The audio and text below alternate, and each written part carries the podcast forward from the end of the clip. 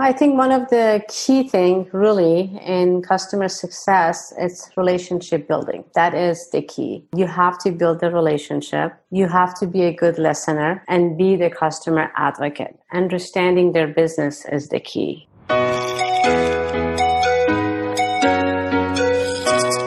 Hello, my customer success friends. Irit Eizips here for CSM Practice, the customer success strategy consulting firm. And today we're having another episode in our series, What is a Customer Success Manager?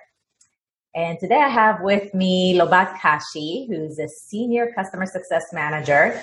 And specifically, she handles some of the most strategic accounts at White Hat. Welcome, Lobat. Thank you. For those of you who don't know, Lobat is also a very dear friend of mine. She's a brilliant woman and no doubt can share some really great tips with those of you who are thinking Lobat handling large accounts with customers. And I'm super excited to have her on our channel. Thank you so much, Arita, for that sweet introduction. Appreciate it. So, about you've been working at Hat for how many years? So now it's uh, five years.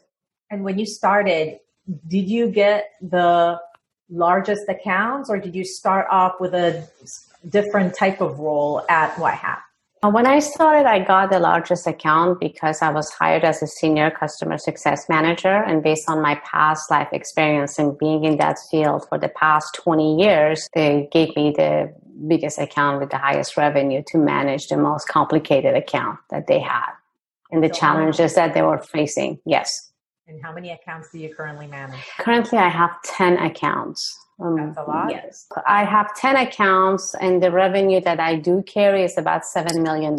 So that is a lot of pressure because once you do have those accounts mm-hmm. they're not that many but you know you are their advocate and retaining them and keeping them happy it's the key right and making sure that they maintain their support with us and just have the relationship and purchasing more of our product and trusting us as their partner that is also a key. Because as a customer success manager you are basically your customer advocate right? And you are there to support them and be there for them and for them to have that trust with you that you will be their quarterback when it's needed. Okay so you've worked with white hat for about six years? Correct. And you've been handling the largest accounts with a $7 million quota. And according to what you said, you know, it's really important to make customers happy, continue to uh, do business with you, expand to new products, and overall maybe even give you advocacy and uh, references. How do you manage 10 accounts on a day-to-day basis? How do you juggle through this to you know make sure that they really feel like they're getting the value that they need from your uh, from white hat solutions in in my day you have a lot of interaction when you do have that amount of account and the engagement you always receive email from them. There's question that they have. There's things that they need. So to juggle that you go and you take care of the most things that are priority and they're at the top that you have to take care of.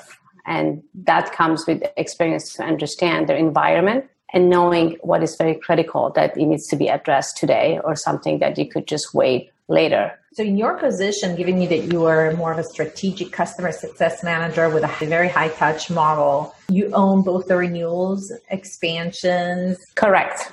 As a CSM, I know companies they do it different, but in our company and our organization, we are part of sales. Mm-hmm. So, correct. Yes. And how do you approach expansion selling proactively? How do you identify opportunities for upsell and cross sell? Do you feel like you have some tips that you can share with the audience to help those who are starting out and kind of identifying those and how do you put the magic? How do you make that happen? Yeah. So, like I said, the first thing it's the relationship and understanding the customer's business. Once you do understand their business, then you will know based on the product that we have because they may not be aware of all of the product suits that we offer but you need to offer the things that they will like and it will be they will need those in their environment for example some of my customers they only have some product that they just do the whole dynamic testing right but then you introduce them our mobile testing because then you understand that they do have that need, but they're not aware of it. And also, as you engage with them more, you understand what are needs are, and you provide the solution and the product that they need for their environment. So it's relevant to their business. Typically, share those additional ideas with them in just a one-on-one call, or do you initiate a quarterly business review or an annual value planning session? What are some of the processes or tools that you're using in order to flush out those ideas to the right audience? Right. So we definitely do quarter business review. Mm-hmm. So when we do have those review with the customer, I definitely am more proactive based on having the relationship and knowing what they need. I will invite the appropriate people from our organization to be on those quarter business review, product management or um, the system engineer to just talk specifically about those opportunity or the technical question that they may have about those product that we introduce to them, which they don't have, but they may be interested, right? Absolutely. I love how you said that the QBR is not, or a business review with a client is not just something that the customer success manager does. You have to have other people that can influence a decision in that moment. Does bringing other people into the room, do you find that that has an impact on how many people are brought in from the client side? Because I assume it was just you, then just another person from the client could have attended. But once you start bringing in other people, do you feel like, yeah, now they feel like they need to bring other people as well? Yes, and that's the whole purpose of having a quarterly business review. You want to enhance the audience and making sure that uh, the appropriate audience and the decision maker they are in that room because that is your opportunity. You get that either every six months, depending on the customer, because everybody's busy, or you get it once a year.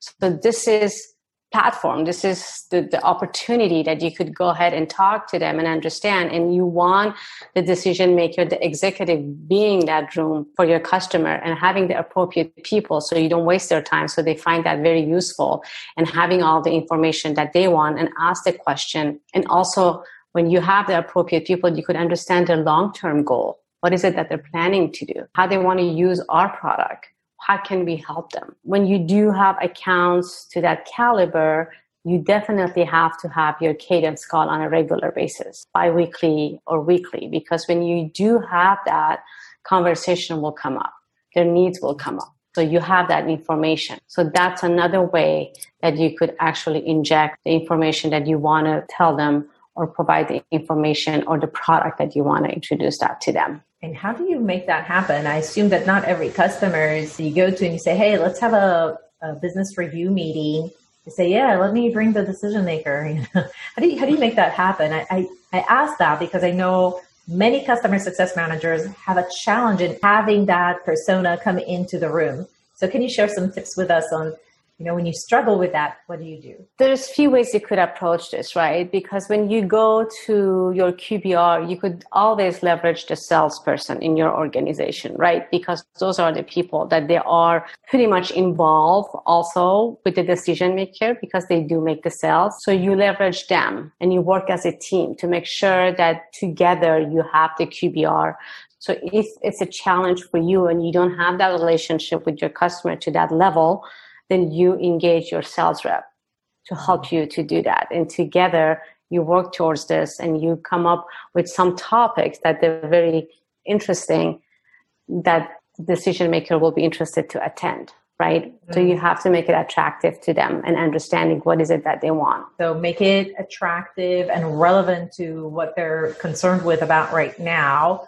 bring in interesting counterparts from your organization so it's enticing to listen to what they have to say and it's not just you in the room. And c engage with a sales rep who hopefully has that kind of relationship with the decision maker that can help you bring them into the room. Is there anything else that you do sometimes to make that happen? Like do you ever need to involve an executive team member from white hat to build that connection and that relationship with the executive Yes, it's interesting that you said that. We actually do have a program. We call it um, Executive Sponsorship Program.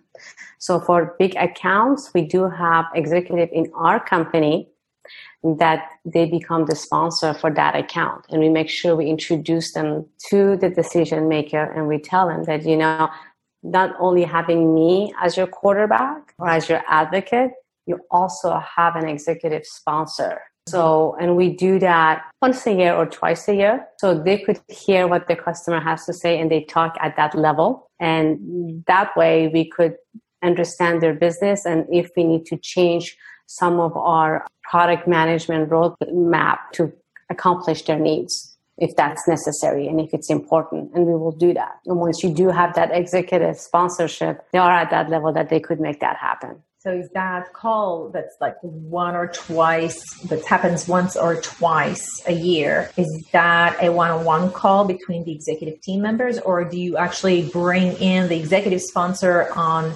your end to the business review session with the client?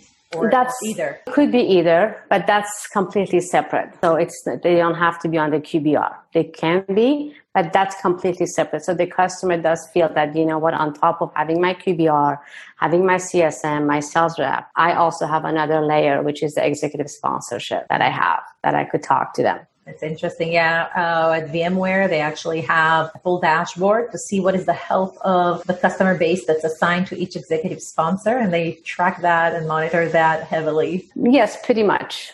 Yeah, probably through Gainsight, you have to see through Gainsight and based on their revenue and how big the account is. So take priority. Well, for those of that are watching this video and are keen to move maybe from a mid touch to a more high touch and a strategic role and get those bigger accounts, you mentioned a few things that helped you get to your position today, which is the, I would say, you know, the role that you have, the type of CSM role that you have is probably one of the most coveted customer success managers and uh, the types and flavors that we have out there. Somebody really wanted to get to your position. What do you recommend them they do if they're like early on in their career? I think one of the key thing really in customer success is relationship building. That is the key. You have to build the relationship. You have to be a good listener and be the customer advocate. Understanding their business is the key. And at the beginning, you want to make sure you collect as much as information you can from the customer to understand their business, their needs, their growth, their challenges, and what do they want to fix by having your product or how they want to utilize your product for and what is the goal. Once you understand all of that and you build a relationship, that's when I think you could just make a difference and definitely be their quarterback and make them successful. And the trust is everything. Well, thank you so much. This was so interesting. And I think a lot of people that are watching this are going to get so many insights about quarterly business reviews, executive sponsorship, and how to really be successful as a strategic customer success manager. So I want to thank you so much for your time today.